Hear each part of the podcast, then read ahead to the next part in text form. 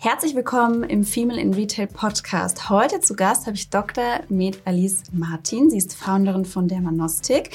Und wie der Titel schon sagt, unterhalte ich mich heute mit einer Ärztin, warum Alice eigentlich vom Krankenhaus in die Wirtschaft gewechselt ist, was, welche Rolle KI auch spielt bei Ihnen, bei Dermanostik und ähm, wie Sie Ihre Zielgruppe erreichen, wie viele TikToks Sie aufnehmen und so weiter. Das erfahren wir heute und damit sage ich herzlich willkommen, liebe Alice. Ja, vielen lieben Dank für die einleitenden Worte. Ich freue mich auch hier zu sein. Herzlich willkommen zu Female in Retail, dem Podcast rund um weibliche Erfolgsgeschichten im digitalen Handel und darüber hinaus.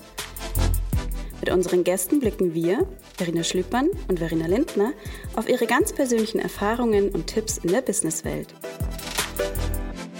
Zu Beginn ein kurzer Hinweis in eigener Sache. Der 16. Shop Usability Award steht vor der Tür. In 15 Kategorien werden auch dieses Jahr die besten Online-Shops im deutschsprachigen E-Commerce gekürt. Seit dem 10.07.2023 kannst du deinen Online-Shop für den Shop Usability Award anmelden – Gewinne mit Können und den Stimmen der 6500 Mitglieder großen Community die renommierteste E-Commerce-Auszeichnung in Dach. Was du dafür tun musst? Einfach auf insights.k5.de deinen Online-Shop anmelden und deine Wunsch-Award-Kategorie auswählen. Anschließend ist die Community aus UX, Design und Shop-Experten dran und bewertet deinen Shop. Die fünf besten Online-Shops pro Kategorie ziehen dann in die finale Runde ein und werden von unserer erfahrenen Fachjury bewertet. Am 9.11.2023 folgt dann die große Gala in München und ihr erfahrt, ob ihr die begehrte Trophäe mit nach Hause nehmt. Alle Infos findest du auch nochmal in den Shownotes der Folge. Wir freuen uns auf deine Teilnahme.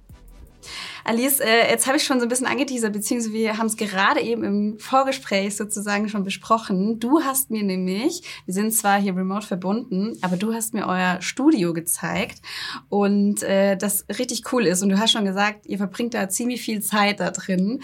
Ähm, kurze Zahl zum Anfang, zum Einstieg. Äh, wie oft im Monat treibt ihr euch da in dem Studio rum? So Pi mal Daumen. Also ich würde sogar sagen, eher die Woche. Also die Woche sind wir schon mindestens einmal hier, wenn nicht sogar zweimal und drehen dann immer die Story der Woche bei Instagram, mhm. machen aber auch dann nochmal einmal im Monat einen ganz großen Dreh. Dann sind wir wirklich den ganzen Tag hier und manchmal gibt es so spontane Sachen. Also das heißt, äh, es ist schon einer der, es ist der zweithäufigste Raum neben der Küche sozusagen und meinem Bürozimmer, wo ich mich aufhalte. Spannend. Da wollen wir später noch mal ein bisschen tiefer reinsteigen. Jetzt erstmal ein paar Worte vielleicht von dir selber. Wie hast du Dermanostik gegründet? Wie kam es dazu? Ähm, so ein bisschen einen Einblick in deinen Lebenslauf. Ja, sehr gern.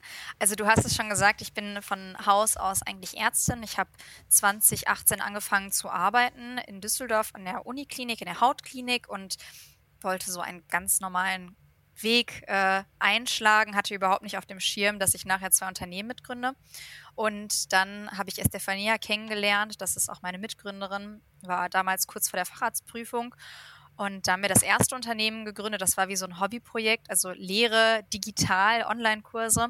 Ähm, und dann haben wir aber immer wieder darüber diskutiert, wie viele Fotos wir eigentlich von allen möglichen Menschen zugeschickt bekommen. Und das war eben die Gründungsgeschichte von Dermanostik. Äh, und dann haben wir 2019 im Oktober zusammen mit unseren Ehemännern Dermanostik gegründet. Und das ist das Schöne, ich bin zwar jetzt nicht mehr als klassische Ärztin so, wie man es kennt, tätig, aber ich bin doch noch als Ärztin tätig. Also es ist eine Art neue äh, Möglichkeit, also digital äh, mit Patientinnen und Patienten zu sprechen. Ich telefoniere auch viel mit ihnen, aber gleichzeitig stehe ich auch viel vor der Kamera, gucke mir ähm, Kampagnen mit an beim Marketing, überlege mir Kreatives, äh, mache viel so Presse, PR.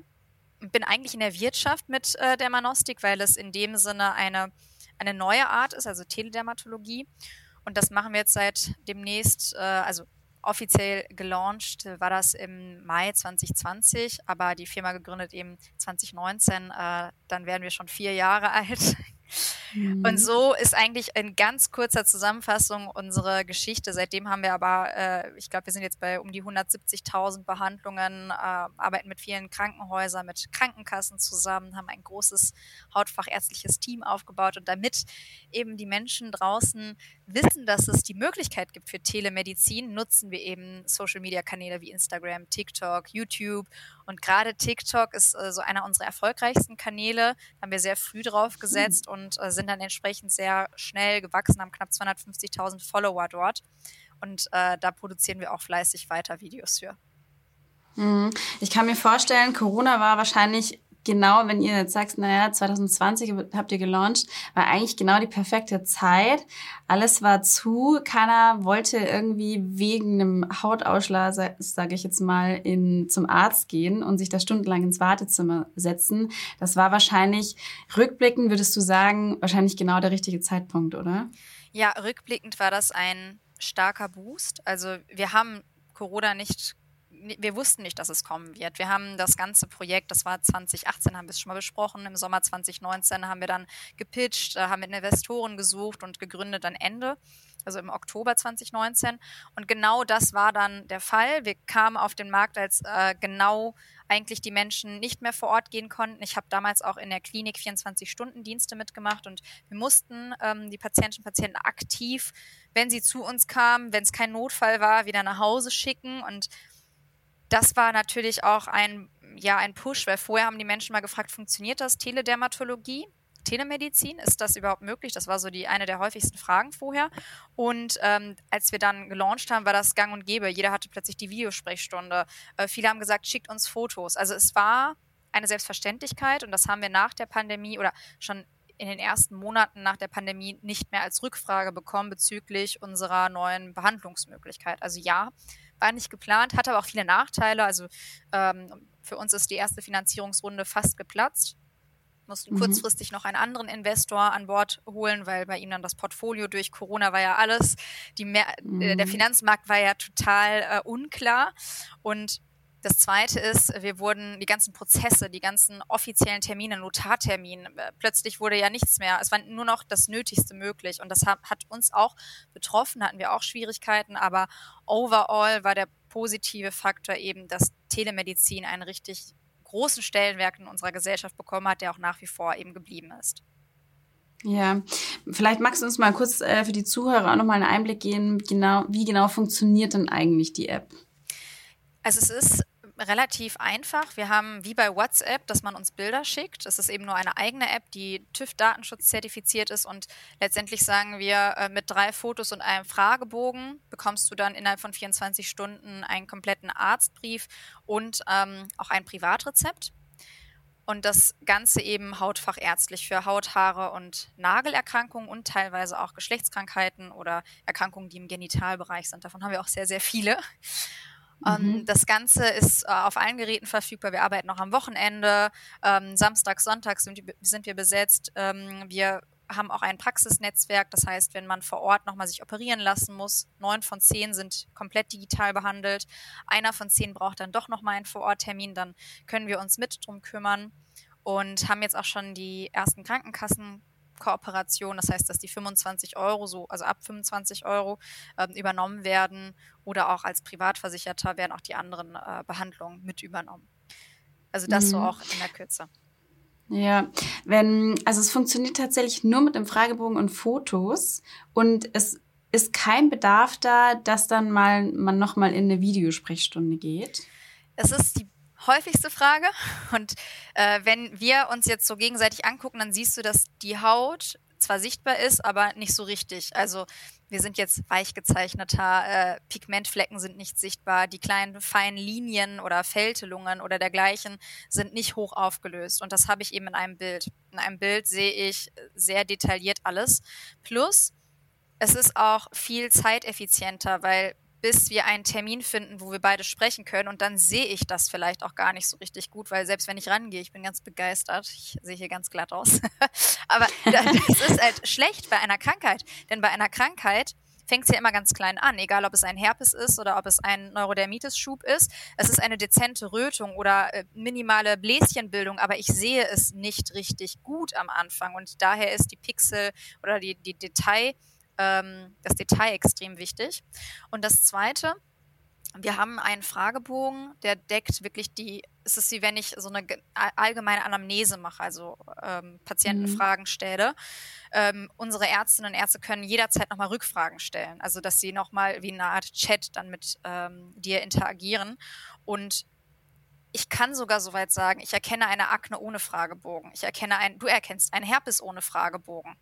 Ähm, Du mhm. erkennst, wenn du etwas geschult bist, auch eine klassische Gürtelrose ohne Fragebogen, auch als Nichtmedizinerin oder Mediziner. Und so ungefähr kann man sich das vorstellen. Natürlich braucht es jahrelange Erfahrung und ähm, gleichzeitig aber auch nochmal Training an den Bildern, weil wir kriegen jetzt Bilder, da ist die Krankheit noch gar nicht komplett ausgebildet. Ja, wie ich sagte, es fängt erstmal ganz klein an und jetzt plötzlich haben die Menschen die Möglichkeit, wenn sie merken, oh, hier ist aber so ein komisches Kribbeln am Arm und es ist so leicht rötlich, dass sie dann schon das Foto machen und würden sie einen Termin vor Ort machen, dann würden sie erst frühestens in ein paar Tagen hingehen und dann hat die Krankheit Zeit, sich weiter zu entwickeln, um das klassische Bild der jeweiligen Erkrankung zu zeigen.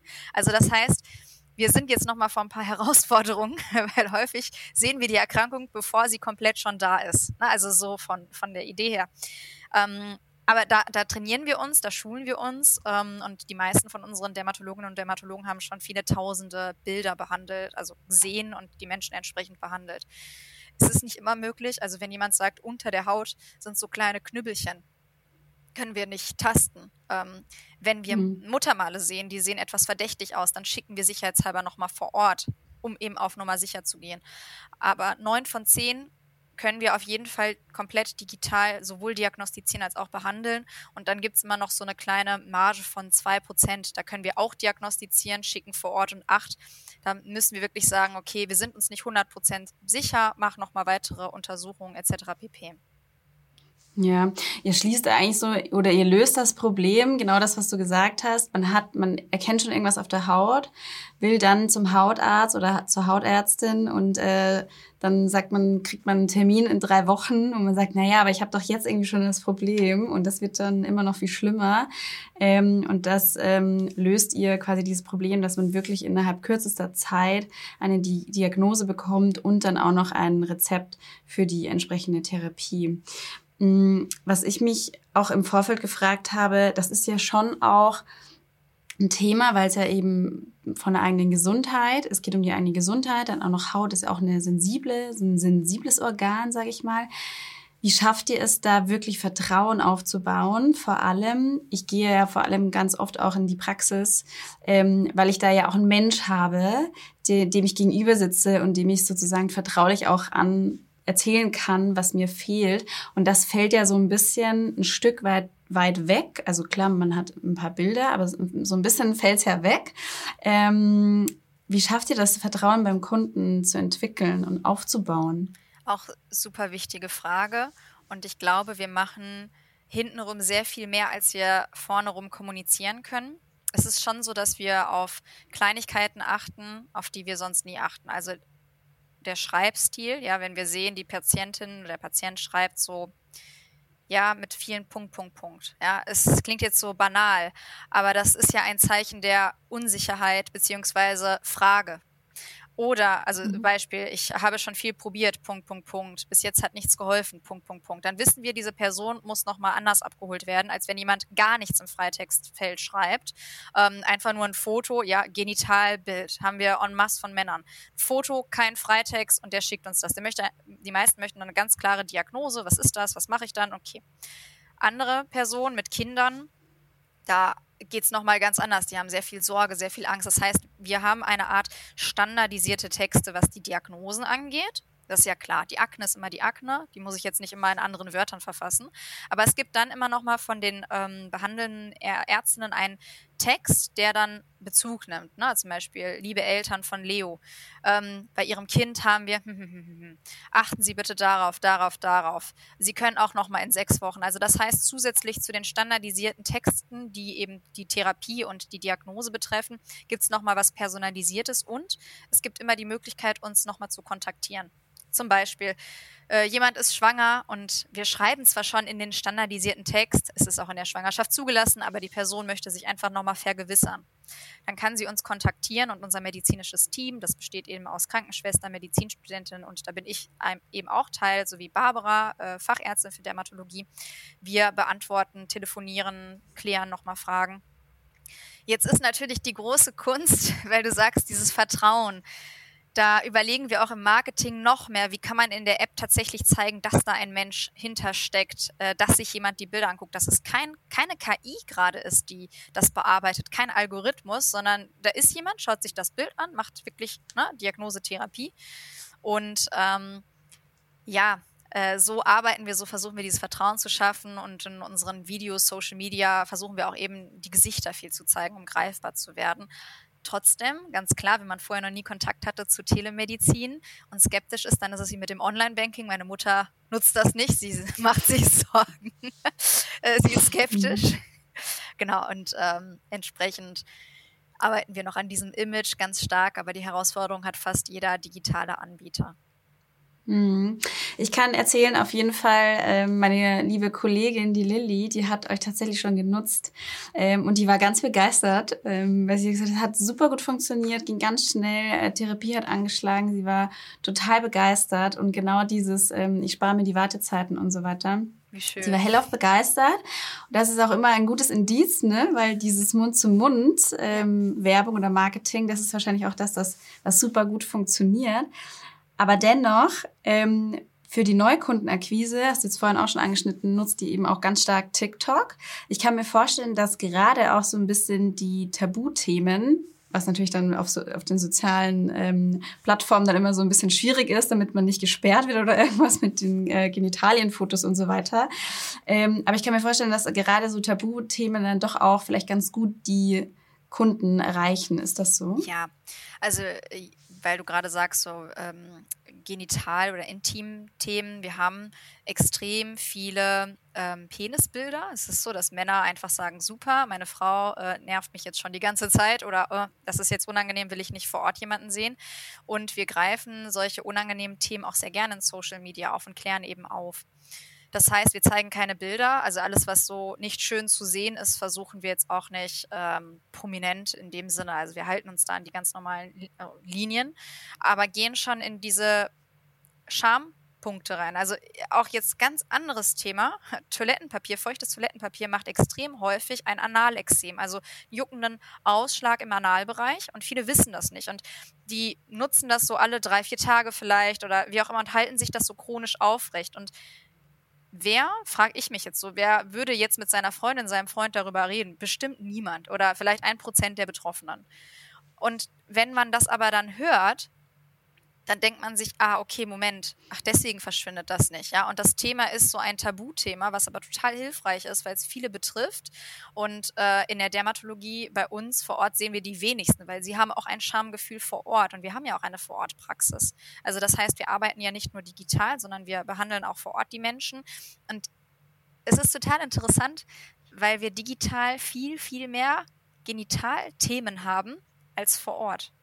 Und das ist ja, mhm. wo wir plötzlich dachten, das, das kann doch gar nicht sein. Also ähm, wie, wie kommt es denn, dass wir jetzt plötzlich so viele Feigwarzen sehen? Ja, äh, wenn, wenn bei mir jemand kam, äh, früher in meinen Diensten, ja, dann haben die mich schon gesehen und dachten sich, oh Gott, oh Gott, äh, ist, ist sie jetzt diejenige, die das sieht? Ja, und dann sind die meistens dann doch wieder am Versuch, das so zu umschreiben. Und als ich dann gesagt habe, ich muss mir das angucken, ja, gucken Sie sich das an? Ja klar, ich bin jetzt die behandelnde Ärztin. Ne? und dann, ja, aber das ist mir jetzt schon unangenehm. Dann habe ich versucht, die Menschen so zu beruhigen, aber es war ihnen unangenehm und es ist ihnen unangenehm. Ich kann das auch total verstehen, denn Männer sind es nicht gewohnt, wie die Frauen ähm, vor Ort äh, in der gynäkologischen Praxis sich immer wieder frei zu machen. So. Und selbst das kann auch für viele unangenehm sein, obwohl sie das routinemäßig einmal im Jahr machen. Also ähm, da, da sehen wir so diese Themen bei Social Media kommen sehr gut an. Da ist viel viele gucken, wenig interagieren, wenn es um solche Themen geht. Ja, das ist das Gleiche, weil sie sehen ja dann, oh, wenn ich jetzt hier irgendwie ein Like mache, dann ist das schlecht. Aber wir sehen ja, viele speichern das ab. Und so um diese Ecke zu gucken oder viele schicken, man kann das ja auch sehen, wie viele haben das geteilt etc. Und das finde ich halt super spannend. Ähm, zu beobachten und deswegen greifen wir das ja immer mal wieder sehr gerne auf, die Themen. Mm, eine kurze äh, nette Side-Erzählung. Ich habe bei so einer Instagramerin, bei der Influencerin habe ich gesehen in der Story, die meinte, ja, wenn sie zu Ärzten geht, dann schaut sie sich vorher immer die Ärzte eben an und sie geht auf gar keinen Fall zu schönen Ärzten, damit das, das nicht irgendwie peinlich wird. Ist das vor kurzem? Ja, das war vor kurzem. Ja, ich, ich habe ich hab das gesehen. Von, die ist auch Podcasterin. Ja. Von dem Podcast 30. Ja, ja, ja, ja, genau. Ja. ich fand das unglaublich lustig. Und dann hat sie ja noch erzählt, dass der Arzt dann ihre Story auch gesehen hat. Mädelsabend hat sie gemacht, ne? Ja, genau. Ja, ja, ja, mhm. war auch mal hier. Ja, mhm. genau, ich folge ihr auch. Ich hatte das auch gesehen, musste dann kurz lachen. Ja. Ich finde das auch total witzig. Ähm, aber back, back zum Business sozusagen. Ich kann mir vorstellen, dass tatsächlich auch, ähm, weil du nämlich auch das Thema mit Schwangerschaft angesprochen hattest, ich kann mir vorstellen, dass tatsächlich Kinder, Kleinkinder, dass das wahrscheinlich auch nochmal ein sehr sensibles Thema ist, beziehungsweise aber auch ein Thema, das wahrscheinlich auch ganz gut in der Aufklärung genutzt werden könnte. Ja, also Kinder, ähm, Schwangerschaft, das sind sehr sensible Themen. Da gehen wir auch, machen auch manchmal, also wir haben viel Informationsmaterial auf unserer Webseite. Bei Social Media machen wir das auch immer mal wieder, versuchen aber in diesem so ein bisschen ja, Themengebiet zu bleiben, äh, dass jeder sich abgeholt fühlt. Also jetzt nicht die seltenste genetische Erkrankung bei Kindern, was auch mhm. wichtig ist. Ähm, aber so grundsätzliches Neurodermitis zum Beispiel haben wir jetzt, glaube ich, auch diese Woche äh, einen Beitrag zu Wirkstoffen, die bei Kindern äh, benutzt werden können. Ähm, Pflege, ja, zum Beispiel auch, wenn es um, äh, was, was kann denn eine Kinderhaut vertragen, ab welchem Jahr, bei welchen Hautpflegeprodukten, ne? weil ich kann jetzt nicht einfach Salicylsäure drauf tun oder Urea, wie sieht das da aus? Also das machen wir auch, bleiben wir so ein bisschen allgemeiner, damit das ähm, viele betreffen kann. Und äh, wenn wir eben Kinder auch haben, da kommunizieren wir ja immer mit den Eltern. Das ist ja dann nicht das Kind, das die Bilder hochschickt. Mhm. Und ähm, ja, fragen dann auch äh, oder stellen da auch immer die Möglichkeit, dass nochmal Kontakt aufgenommen werden kann. Oder wir telefonieren auch sehr viel mit Eltern, um sie nochmal zu beruhigen, ähm, weil sie machen sich eben viel Sorgen, sind unsicher, gerade bei der Therapie etc. Ja, also das behandeln wir auch viel. Hm. Du hattest vorhin auch schon das Thema KI angesprochen. Ich fand das auch total interessant, weil wir jetzt auch intern so ein bisschen die Diskussion hatten, was könnten wir denn eigentlich schon von der künstlichen Intelligenz in Richtung Shownotes, Blogbeiträge, Texte und so weiter ähm, da uns unterstützen lassen. Ich kann mir vorstellen, dass er gerade auch im medizinischen Bereich, dass da wahrscheinlich die Entwicklungen auch schon super weit sind. In, kannst du uns da einen Einblick geben, ähm, inwiefern ihr KI schon nutzt, beziehungsweise wo ihr da vielleicht gerade dran seid? Also wir nutzen KI in zwei verschiedenen Varianten. Das eine ist auch für unser Social Media, also dass wir auch da äh, uns Unterstützung holen und merken, okay, das macht denn so die Kreativität nochmal, äh, erleichtert das, wenn man so in sich gehen muss und coole Texte oder Überschriften. Aber ich glaube, darum geht es gar nicht. Es geht um das Medizinische. Mhm. Wir haben, wir haben ja insgesamt um eine halbe Million Bilder. Und jeder, der einwilligt bei uns, das ist auch ganz wichtig, man kann dafür aktiv einwilligen oder eben aktiv sagen, ich willige nicht ein. Das sind alles Bilder, die bei uns ähm, sind, die bei uns bleiben und die dann auch von unserem äh, Team verwendet werden und wir können diese Bilder benutzen, um entsprechend ähm, Erkennungen zu machen. Also das ist, es findet nichts in der App statt. Das muss ich an der Stelle sagen. Das sind echte Ärzte und Ärzte, die das durchführen, die Behandlung. Wir möchten aber diese Bilder nutzen, um zu schauen, kann man nicht, das finde ich ganz spannend, ähm, jemanden unterstützen, indem, wenn ich zum Beispiel eine Diagnose stelle, die KI sagt, Achtung, denk auch bitte an diese anderen zwei Erkrankungen, ähm, weil es sieht zu 80 Prozent äh, Zweitdiagnose so aus. Ne? Also manchmal steckt ja der Teufel im Detail. Mhm. Und das, da äh, trainieren wir, da sind wir auch relativ weit. Das bedarf aber auch immer einer Zertifizierung. Das heißt, der nächste Schritt ist, dass wir das dann zertifizieren lassen. Und es ist aktuell auch so, dass jede Diagnose eine Zertifizierung benötigt, beziehungsweise wir jetzt da auch in den Prozess gucken, wie in welchem Umfang macht man jetzt die Zertifizierung? Kann man das bündeln? Kann man auf Themengebiete gehen? Also da bin ich gar nicht so tief drin.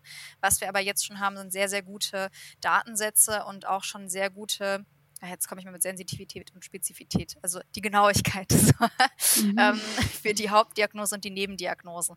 Und zwar besser als das, was bei Google publiziert worden ist. Ne? Google hatte, ich glaube, ähm, dass zu knapp 80 Prozent eine von drei Diagnosen, die es dir vorschlägt, richtig ist.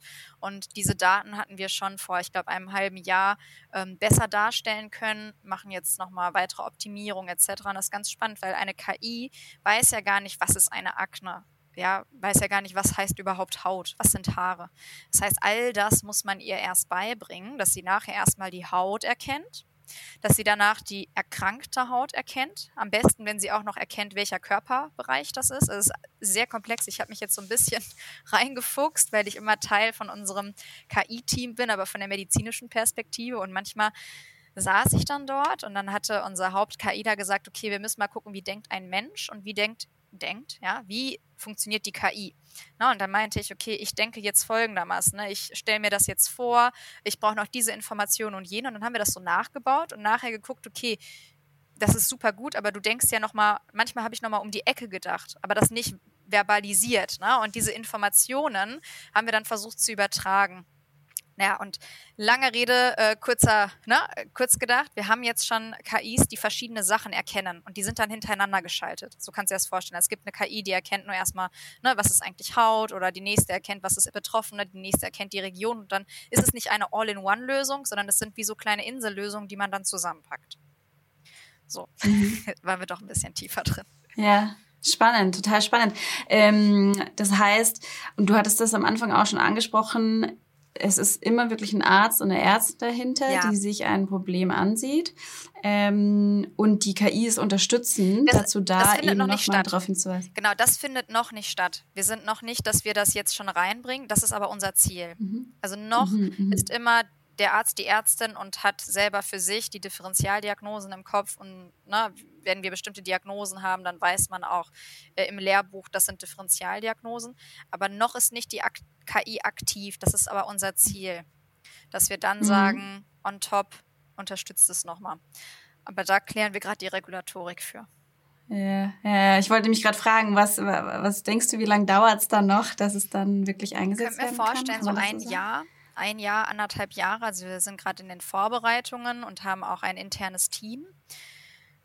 Aber da ich keine, also ich persönlich leite das äh, gar nicht, das macht Ole bei uns, ähm, zusammen mit zwei anderen, ähm, kenne ich immer nur von den Zusammenfassungen aus unseren Management-Meetings, was er sozusagen ja. berichtet oder wenn wir uns damit besprechen.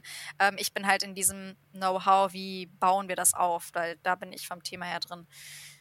Aber ich denke, ein bis anderthalb Jahre, dann ist die Zertifizierung durch und dann schalten wir das. Was wir aber schon launchen ähm, mhm. in der nächsten App-Version ist auch eine KI, die aber nicht Diagnosen macht oder stellt, sondern die dir den Hautzustand sagt. Also stell dir vor, du machst ein Foto und dann sagt sie, okay, ähm, liebe Verena, du hast jetzt den Hautzustand normale Haut oder Mischhaut, je nachdem, oder gerade trockene Haut. Und dann erklärt er dir auch, was für eine Pflege du entsprechend von deinem Hautzustand gerade machen solltest. Und das Tolle ist, der Hautzustand, den verwechseln ja viele mit dem Hauttypen. Also viele sagen, mhm. ich habe eine trockene, fettige, also ist mein Hauttyp. Nee, der Hauttyp ist die Hautfarbe. Und der Hautzustand ist ja immer nur temporär. Wenn ich mich eincreme mit zu fettigen Produkten, ist die ja fettig, die Haut. Dann habe ich einen fettigen Hautzustand. Wenn ich richtig stark reinige, dann ist sie trocken. Und äh, diesen Hautzustand, das launchen wir als KI, äh, weil das nicht Medizinprodukt zertifiziert werden muss, weil eben keine Diagnose dahinter steckt. Mhm, mhm. Spannend. Da können wir uns auf jeden Fall dann auf was freuen, sozusagen dann in der App. Ich habe auch gesehen, dass ähm, ihr sowieso auch diese Pakete mit anbietet, gerade wenn es dann eben um die Haut geht und dann auch die zusätzliche Pflege und so weiter. Ähm, das ist ja so ein bisschen auch eine Erweiterung von dem Geschäftsmodell, von der reinen, jetzt ich schicke ein Foto ein, Diagnose und krieg ähm, dann mein Rezept und hole das aus der Apotheke. Ähm, schaut ihr dahingehend auch noch, dass ihr das Geschäftsmodell in verschiedene Felder noch weiter erweitern könnt? Also das ist ganz spannend, weil als sie mit äh, Tina Müller in Kontakt kam, war das so einer ihrer ersten Impulse zu sagen, denkt noch mehr in Richtung Hautpflege. Und das Zweite, also wir haben ja so eine Art ähm, Behandlungs-, also rein medizinische Behandlung ähm, für 25 Euro oder dass man sagt, man macht noch einen kompletten Hautpflegeplan, Hauttypbestimmung und Hautzustandbestimmung ähm, mit Produktempfehlung. Das ist eben äh, das Haut Plus Paket. Und das war ihr Impuls zu sagen, denkt noch mal einen Schritt weiter. Und wir hatten vorher sehr häufig Rückfragen nach dem Motto, welche Pflege soll ich benutzen, Reinigung, was gibt es zu beachten. Das haben wir dann immer händisch noch on top in den Rückfragen getippt. Mhm. Das war extrem viel Bearbeitungszeit ähm, und das wurde auch super dankend angenommen und viele haben geschrieben, ja, wenn äh, notwendig, bezahle ich dafür extra. Das haben wir dann immer so an den jeweiligen Stellen gemacht, haben gesehen, das können wir aber jetzt nicht auf Dauer so tragen. Und dann hatten wir auch schon teilweise ähm, auch dafür wieder allgemeine Empfehlungen oder haben verlinkt auf Blogartikel. Und das war dann der Moment, wo sie sagte, ja, denk doch mal einen Schritt weiter. Viele möchten ja auch was zur Pflege machen und nicht nur zur medizinischen Versorgung. Und dann haben wir mhm. daraufhin diese ähm, Möglichkeit des Haut Plus Pakets gemacht, sogar ein drittes Paket, wo man sagt, ich mache eine Verlaufskontrolle und kostenfreies Zweitrezept. Und das wird sehr gut angenommen, das wird viel angenommen. Also das ist einmal die Erweiterung von unserem Kern. Was wir auch gemacht haben, ist ein Akne-Kurs, weil es die häufigste Diagnose ist. Und ähm, ich muss sagen, ich hätte nicht gedacht, dass das erstens so viel Spaß macht in der Produktion. das mhm. war wirklich schön, weil wir haben uns mit ähm, Ernährungstipps, also zum Beispiel äh, die reife Banane, ist deutlich ungesünder oder macht äh, eher Pickel als die unreife Banane wegen dem glykämischen Index. Äh, wir haben uns über so Stressmanagement, äh, machen wir Aufklärung, sprechen über verschiedene Hautpflegeprodukte, über den Hormonhaushalt der Frau. Warum habe ich die verschiedenen ähm, Stadien auf meiner Haut? Was ist die erste Zyklusphase? Also über alles Mögliche haben wir gesprochen. Das Schöne ist, das Feedback ist auch positiv, weil die Leute sagen, okay, ich habe jetzt hier einfach mal wirklich über den Tellerrand hinaus viel gelernt, weil es ist nicht nur Hautpflege, also auch wichtig, sehr wichtig, mhm. aber es ist noch viel, viel mehr drumherum. Und das ist auch eine Geschäftserweiterung. Das heißt im Kern, wir sind ähm, ein An Anbieter für Teledermatologie, aber wir binden noch andere Bereiche ab rund um das Thema eben Hauterkrankungen.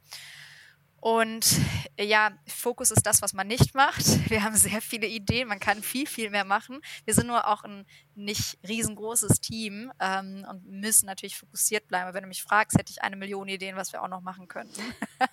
Ja, das glaube ich sofort. Aber äh, total spannend, eben das Ganze dann nochmal ganzheitlicher zu denken. Und ich sehe es da schon äh, hinter dir im Hintergrund. Das ist wahrscheinlich auch alles in diesem tollen Buch, das du mit deiner Co-Gründerin Estefania ähm, geschrieben hast. Genau, zu Akne auch. das Genau, sehr gut. Ähm, du hast schon angesprochen, ihr seid gar nicht ein riesen, riesen Team. Aber magst du mir vielleicht mal einen Einblick geben, wie groß ihr denn mittlerweile ja. seid, so von der Größenordnung ähm, und genau, wie sich vielleicht auch die Teams aufteilen? Jetzt hast du schon gesagt, na ja, so KI, das ähm, beschäftigt vor allem deinen Mann und das, das ein, wahrscheinlich ein Kernteam. Du bist mehr so auf der PR-Seite. Ihr habt ein eigenes Studio, wo ihr TikTok aufnehmt. Also das hört sich schon nach sehr, sehr viel an. Aber vielleicht magst du mal einen Einblick geben, ja. wie viel es denn tatsächlich sind. Also das ist so unsere Lieblingsfrage, wie viele sind wir? Und bei den Zahlen sagen wir immer was anderes, weil wir nie aktiv durchziehen oder auch mal so eine Fluktuation haben. Wir haben ja die große, das große Thema, dass wir ja ein ärztliches Team haben, dann das Dermanostik-Haut-Team mhm. und jetzt haben wir nochmal eine Praxis. So, also das heißt, wenn wir overall alle zusammen nehmen, dann sind wir so bei ungefähr 50 Leuten. Aber das sind eigentlich so separat, also wenn wir jetzt die Praxis wieder rausnehmen, ja, dann sind wir weniger plus. Wir haben ja Ärztinnen und Ärzte, die in Teilzeit oder die nur am Wochenende arbeiten ähm, oder die auch nur Qualitätsmanagement machen. Wir haben auch gleichzeitig viele SHKs. Und wenn man jetzt an F, an Vollzeitstellen denkt, müssen wir so um die 20 sein. Nur so als äh, als Gefühl dafür, haben viele mit auch SHKs als Unterstützung, die toll sind, die wir teilweise auch übernehmen. Was, was ist das genau, um nochmal den Begriff so, zu klären? studentische Hilfskräfte. Okay. Genau.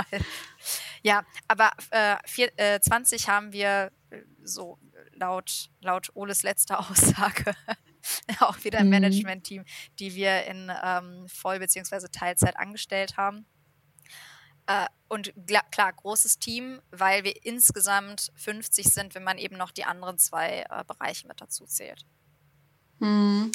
Würdest du sagen, dass äh, Teamaufbau, sowieso Mitarbeiterführung, ähm, war das, weil jetzt möchte ich ein bisschen eingehen zu dem, dass du ja, du bist immer noch, du steckst immer noch in der Medizin voll drin. Du bist jetzt aber aus dem typischen, sag ich mal, Krankenhaus-Business ausgetreten und bist eben in die Wirtschaft rein. Was waren so die größten Baustellen jetzt für dich selber, für dein unternehmerisch Wachs unternehmerisches Wachstum? Was war so das, die wichtigsten Learnings oder was war das Schwierigste irgendwie, wo du sagst, da habe ich richtig, richtig viel gelernt oder da hatte ich echt am Anfang total Probleme, mich damit auseinanderzusetzen? Was dann da so deine größten Baustellen gewesen? Ich glaube, Mitarbeiterführung äh, ist ein riesiges Thema und mir macht es extrem viel Spaß. Also äh, allein dieses, dieser Kontrast zwischen Krankenhauswelt und äh, Startup-Welt, das ist wie schwarz und weiß, wirklich. Ähm, aber auch diese gemeinsame Entwicklung. Also ich selber bin jetzt eine ganz andere Person als vor äh, drei oder vier Jahren. Und da finde ich, sind aber auch die größten Herausforderungen, denn ein Unternehmen ist dynamisch, die Menschen sind es aber auch. Und die große Frage ist, wir haben uns ja auch stark weiterentwickelt. Das heißt, ich nenne das oder ich vergleiche das ganz gerne wie ein, ähm, eine Trainingsgruppe. Ja, und diese Trainingsgruppe mhm. hat aber auch viele Wettkämpfe, Meisterschaften, wie auch immer man das nennen möchte. Und wir müssen alle zusammen trainieren, wir müssen auch super gut zusammen funktionieren. Das heißt, wenn ich sehe, okay, der einen Person geht es gerade nicht gut, dann trage ich mein Stückchen mehr mit. Aber ich kann mich auch darauf verlassen, dass es auch mal andersrum ist. Und es muss auch nicht immer auf Gegenseitigkeit, sondern vielleicht macht sie das dann für Person C oder wie auch immer. Und man muss auch mitwachsen wollen. Also das ist auch nochmal die zweite Voraussetzung. Wenn ich immer nur einmal die Woche trainiere und alle anderen trainieren viermal die Woche, dann ja, weiß jeder, alles klar, wir können nicht bei einer Person, ne, wir sind immer so stark wie unser schwächstes Glied. Das ist so. Und dieses Verständnis und auch die Techniken und Mechanismen, wie wir zusammenwachsen, wie wir uns entwickeln, ähm, Coachings, ich versuche so viel wie ich kann weiterzugeben, äh, lese auch ganz, ganz viel oder mache äh, Fortbildung im Sinne von, dass ich einfach auch dieses Verständnis für die Person habe, dass sie Spaß haben, dass sie aber auch gechallenged werden, weil es ist ja auch ein Unterschied, wenn ich mhm. kurz Spaß habe, es fordert mich nicht. Ähm, und auch, dass wir uns nicht, dass wir nicht verbrennen, weil wir haben auch viele Momente, auch jetzt mit dem Akne-Kurs, da waren wir so drin, da waren wir aber zu, zu viel drin, also dass, dass man dieses Gesunde eben äh, beibehält.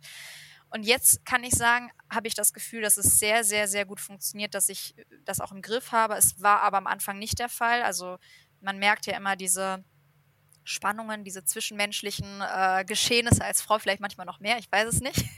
ähm, mhm. Da wenn ich, wenn ich mich mit meinem Mann vergleiche, dann schon. Und das war eine ganz große Herausforderung. Das Zweite ist die Art und Weise, wirtschaftlich zu denken. Also das heißt, ich merke es, wenn ich mit Menschen, die rein BWL studiert haben, ähm, dass sie einfach, sie betrachten das von einer ganz, ganz anderen Perspektive, den gleichen Sachverhalt. Sie kommen von einer anderen Ecke und ich komme eigentlich immer von der Ecke. Ich habe keine Geschäftsidee. Ja, ich habe noch nicht mal eine Geschäftsidee. In meinem Kopf war das keine Geschäftsidee. Ich wollte einfach etwas Tolles erschaffen und es ging mir nie darum, Geld zu verdienen. Also, ich hatte einen tollen Job ich hatte eine gute Sicherheit äh, in meinem Herzen. Ja, ich komme sozusagen von, ich will die Welt verbessern, ich will, dass es den Menschen gut geht. Und ich merke gleichzeitig, dass die Welt, wenn es um Finanzierungsrunden, die ich ja auch mitgestalte, äh, Investoren suchen, äh, ja, Wachstum etc., dass es sehr viel um das Wirtschaftliche geht. Und das zu vereinen, dass man sagt, es bleibt weiterhin patientinnen zentriert, ähm, hochqualitativ, ähm, so, dass ich mich damit identifizieren kann und auf der anderen Seite, dass es aber auch wirtschaftlich ist, weil klar, es muss wirtschaftlich sein, ansonsten haben wir alle nichts von. Das ist auch eine große Herausforderung, wo ich auch sagen kann, ich äh, bin noch nicht ganz am Ende meiner Lernkurve angekommen. Um, das sind so die zwei Sachen eben, die, die mich jetzt in den letzten Jahren besonders viel geprägt haben. Mhm. Du hast schon angesprochen in ähm, Investitionsrunden, Finanzierungsrunden. Ähm, ihr seid ja fremdfinanziert. Und ich hatte bei einem anderen Podcast auch rausgehört, das war tatsächlich am Anfang so ein bisschen ein Problem, dass ihr sozusagen zwei Gründer-Ärzte-Paare seid. ähm, so ein bisschen, wie dann deine Einschätzung ist, gerade meinst du, dass es immer noch, äh, das könnte immer noch quasi ein Problem sein? Oder würdest du sagen, es hat sich vielleicht ein bisschen geändert? Ähm, weil ja eben augenscheinlich im ersten Step, sage ich mal, diese Wirtschafts- oder BWL-Expertise Expertise nicht da ist. Und das sind ja, sind ja Ärzte, sind super kluge Menschen, aber quasi haben von der Wirtschaft keine Ahnung so in der Art, was ja auch nicht stimmt. Aber ähm, genau, wie ist da deine Einschätzung? Hat sich das geändert? Äh, jetzt ja, aber wir sprechen ja auch von vier Jahre später, wo wir uns vier Jahre unter Beweis gestellt haben. Also jetzt mhm. ist es ein leichtes, jetzt haben wir auch viel mehr Zuspruch und die meisten sagen, okay, ihr habt ja auch schon viel erreicht. Also sonst würden wir nicht mit Krankenkassen, mit Krankenhäusern zusammenarbeiten. Aber vor vier Jahren sah die Welt noch anders aus. Ich kann nicht unterscheiden, ob, wenn wir jetzt nochmal neu gründen würden, die Investorinnen aufgeschlossener wären bei gleicher Konstellation. Weil wir haben jetzt auch ein Stück weit das Zeitalter der Frauen Energie. Also das heißt, wir sind jetzt mehr im Fokus, Gott sei Dank. Und ähm, ich, ich kann das nicht ganz unterscheiden, weil ich komme ja jetzt aus einer Geschichte, wir wurden auch aktiv abgelehnt, weil wir zwei Frauen sind und man hat uns auch aktiv gesagt zu Estefania, ja, du bist schwanger äh, und ja, sie wird schwanger. Es war wirklich O-Ton war die Aussage dann nach einer äh, sehr wichtigen, nach einem sehr wichtigen Wettbewerb, wo es um 50.000 Euro ging, wo wir den Publikumspreis gewonnen haben, aber eben nicht den, äh, diese 50.000 Euro. Und ich kann eben nicht sagen, ob das jetzt nach wie vor immer noch der Fall ist. Also wir haben diese andere Erfahrung gemacht, wir haben uns durchgebissen, äh, wir haben gekämpft, wir kämpfen auch jetzt noch, aber für andere Sachen. Jetzt ist es ganz mhm. im Gegenteil. Es ist sogar sehr witzig. Wenn wir eingeladen werden, dann werden fast nur wir Frauen eingeladen. Also ganz proaktiv, wenn ich dann sage, ich kann leider nicht, ähm, aber der Ole könnte fahren, dann kommt schon die Rückantwort, nee, wir möchten gerne eine Frau. kann ich dann die Estefania. Also mhm. ich weiß auch nicht, auch da wieder, ist, also was ist für die Bühne und was ist für die Show und was ist ernst gemeint. Also auch das Gleiche fühle ich ähm, andersherum. Ne, sind wir jetzt in einer, wir reden uns das schön Variante und machen zwar jetzt mehr Bühnenlicht, mhm. aber wenn die Verträge, wenn es hart, ne, schwarz auf weiß kommen muss, dann gehen wir doch wieder in unsere alte Variante zurück. Ja, äh, ich glaube, da müsste ich eher mit den Gründerinnen und Gründern sprechen, die aktuell für Finanzierungsrunden suchen. Aber vom Gefühl her ist es besser geworden, wenn ich mich austausche im Netzwerk. Was ist sehr schwierig, also wer es sehr schwierig hat, sind Solo-Gründerinnen. Wobei mhm. da liegt es häufig daran, dass das ähm, Einzelpersonen sind und das Risiko ein anderes ist. Es kann dann auch einen Solo-Gründer betreffen. Aber da mhm. höre ich das auch häufiger, dass es schwierig ist. Hm. Ja, es ist ja sowieso immer so eine Frage. Natürlich hat das jetzt einen Hype, ähm, dass Frauen oder gerade Gründerinnen mehr gesehen werden und gesehen werden wollen. Ähm, aber es ist natürlich, also wir haben das bei der Konferenz tatsächlich auch immer so ein bisschen das Problem, in Anführungsstrichen Problem, ähm, dass uns oftmals vorgeworfen wird, dass wir zu wenig Frauen auf den Bühnen haben. Ähm, und was mich dann manchmal so ein bisschen traurig macht, ist, äh, dass eigentlich mit einem nur hingeworfen, ja, ihr habt so wenig Frauen auf den Bühnen, bringt mal mehr Frauen auf die Bühne. Dann sagen wir immer, ja, ähm, die Schwierigkeit ist aber auch, dass die Inhalte auf den Bühnen und die Themen auf den Bühnen, die müssen ja hauptsächlich unseren Kunden oder unsere Kundinnen ansprechen. Und das sind die Besucher. Das heißt, ich muss natürlich ein Programm bieten, was für die Besucher gut ist. Das heißt, ich brauche gewisse ähm, Marken und gewisse Branchen auf der Bühne.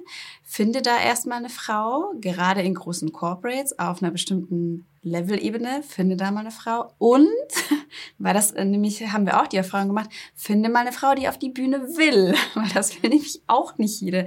Und dann finde ich das manchmal so ein bisschen schade, dass uns das vorgeworfen wird, dass wir zu wenig Frauen auf den Bühnen haben. Und wir aber sagen, wir machen wirklich echt viel dafür, dass die Frauen mehr gesehen werden. Wir haben den Podcast, wir machen extra Networking-Formate, wir machen da, wir stecken da viel Leidenschaft rein. Und es wird aber dann natürlich nach außen hin nur gesehen, ach ja, auf der Haupt Hauptbühne sind keine Frauen. Aber das ist, aber du musst dann über den thematischen Ansatz kommen. Und das äh, finde ich das auch immer so ein bisschen schwierig. Man muss das auch ein bisschen immer von zwei Seiten beleuchten. Ja. Und da sind, kommen wir dann wieder auch zu dem, zu dem Punkt, ähm, werde ich eben nur eingeladen, weil ich eine Frau jetzt bin und eine Gründerin bin oder werde ich wirklich eingeladen, weil das, was ich gemacht habe, wirklich herausragend ist oder weil auch mein Produkt oder meine, meine Dienstleistung ähm, wirklich gut ist. Ja, ja. Und Aber gut. Ist ja schon mal ganz gut, dass wir uns zwei hier heute sehen. äh, jetzt sind wir so ein bisschen abgedriftet. Alice, wie ähm, geht's weiter für die Zukunft? Was sind so eure Ziele? Soll es, ich kann mir vorstellen, nachdem ihr so Schnittstelle seid zwischen Krankenkassen, Ärztinnen, Patienten, Kundinnen, ähm, dass das gar nicht so einfach ist mit den ganzen, du hast es schon angesprochen, Re Regulatorien. Deswegen kann ich mir vorstellen, Internationalisierung ist wahrscheinlich ein sehr, sehr schwieriges Thema, was wahrscheinlich jetzt nicht, was eher langfristig gesehen wird, kann ich mir vorstellen, dass das in vielen Ländern gar nicht so einfach ist. Aber was sind denn eure Ziele für die nächsten, sagen wir mal, drei bis fünf Jahre? Was sind, was ist eure also, Mission? ja, äh, eine ganz klare Mission ist die KI, also das, was ich schon angesprochen habe, wo ich ja schon gesagt habe, da kommen jetzt die Zertifizierungen. Das heißt, in drei bis fünf Jahren haben wir da etwas, was live ist, äh, in, welcher Art und Weise dann auch genutzt wird und auch sowohl für die Ärzte als auch für die Patienten eine Erleichterung bringt. Das zweite ist, wir wollen diese hybride Welt weiter ausbauen, also Digital First, Offline Second. Und das funktioniert so, dass wir ja unsere eigene Vorortpraxis haben, wo wir jetzt auch demnächst fusionieren. Also das heißt, dass äh, die digitale Praxis in den Obergeschossen von der Vorortpraxis sein wird. Das äh, passiert mhm. in wenigen Monaten. Wir sehen da auch schon erste ja, ja, interessierte Kolleginnen und Kollegen, die sagen, ich möchte nicht nur Teil von einem Praxisnetzwerk sein, sondern ich möchte auch ganz aktiv diese hybride Welt selber leben.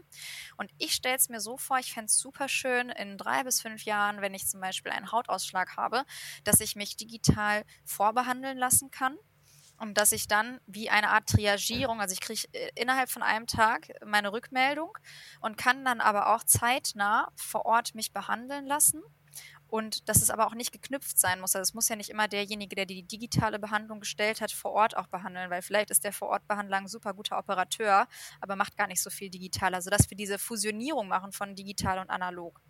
Und klar, Internationalisierung ist ein Punkt, das ist auch dauert dauert viele Jahre. Allein, dass wir jetzt in Deutschland so eine Bekanntheit erreicht haben, war ja nicht von heute auf morgen. Da ähm, schauen wir gerade ganz aktiv, äh, nach Dubai.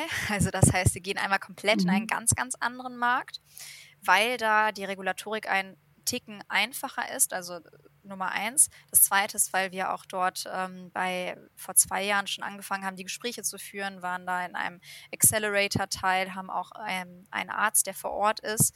Also das heißt, die Internationalisierung gehen wir sowohl im Arabischsprachigen an, als auch englischsprachig äh, haben wir die App zur Verfügung gestellt und auf Spanisch haben wir sie und gucken dann, wie ist das mit dem spanischen Markt. Muss aber ganz klar sagen, das sind Prozesse, die dauern lange. Also wir haben jetzt schon die ganzen Vorbereitungen getroffen, die Übersetzungen, wir haben schon die ersten Regulatorik-Themen, äh, sprechen auch schon mit, mit, den Krankenkassen, die in den jeweiligen Ländern sind. Aber der Rollout, wie du sagst, drei bis fünf Jahre, also da werden wir in anderen Ländern behandeln. Ja, und dann bin ich auch selber sehr gespannt. Weil das sind, wenn man sich das so anguckt, sind das ja drei riesengroße Projekte und dann sind drei bis fünf Jahre schon wieder nichts. Uh, aber mhm. ja, äh, in, man sagt ja immer, was man in, äh, in kurzer Zeit macht, das unterschätzt man und dann in längerer Zeit äh, überschätzt man und in längerer Zeit das unterschätzt mhm. man. Es ist möglich, dass wir in fünf Jahren dann alle drei Sachen äh, geschafft haben. Sehr gut. Äh, spannend auf jeden Fall, Alice. Ich muss sagen, ähm, wahrscheinlich könnten wir jetzt hier noch ewig weiterreden, weil ich finde es total spannend, was ihr da baut und ähm, wo die Reise vor allem auch noch hingeht. Ähm, wir müssen jetzt aber leider Schluss machen. Ich habe aber noch eine ganz entspannte Schlussfrage, nachdem ähm, der Sommer quasi schon vorbei ist. Was sind so deine, sagen wir mal, was sind so deine Tipps für die Haut nach dem Sommer? Ja, sehr gut. Also ich hoffe ja, dass der Sommer noch nicht vorbei ist. Ja. ähm, also ich werde eigentlich nach dem, im Sommer haben wir einen, einen hohen, äh, eine hohe Auslastung mit UV-Strahlung. Das heißt, in der Regel haben wir viele Pigmentflecken, Sommersprossen, die wir entwickelt haben. Im Idealfall haben wir konsequent UV-Schutz benutzt. Und eigentlich ist das der Moment, wo die meisten dann den UV-Schutz wieder weglassen. Und mhm. da ist mein optimaler Tipp, dass wir das einfach durchhalten und weiter uns fleißig eincremen ähm, und nicht jetzt sagen, oh, draußen ist das Wetter nicht mehr so gut, jetzt brauche ich es nicht. Das Zweite, ich glaube, nicht nur im Sommer, sondern grundsätzlich, wenn wir viel hydratisieren, also ähm, sowohl von innen, ne, zwei, drei Litern Feucht, äh, Flüssigkeit, als auch an Cremes, also alles, was so eher Feuchtigkeitsspenden ist, nicht zu fettig, nicht zu okklusiv. Und eigentlich können wir ab dem Herbst auch wieder anfangen, so ähm, Schönheitsbehandlungen, ja, für die Frauen, die kennen das ja, Microneedling, Mikrodermabrasion, mhm. äh, alles, was die Haut regeneriert, äh, Peelings. Da ist das sehr gut, weil die Wahrscheinlichkeit niedriger ist für äh, Fleckenbildung, Pigmentbildung, eben weil die Sonne weniger aktiv ist. Also das heißt, jetzt können wir uns wieder so um Regeneration kümmern. Sehr gut. Ähm, Alice, mir hat es total viel Spaß gemacht. Ich bin sehr, sehr gespannt, was wir von euch noch alles mitbekommen werden. Wir müssen auf jeden Fall spätestens in drei Jahren ein Update machen, damit wir mal schauen, ob ihr die großen drei Bausteine wirklich erreicht habt. Ähm, ich wünsche euch aber alles, alles Gute für die Zukunft. Vielen Dank für deine Zeit und hoffentlich bis bald. Dankeschön.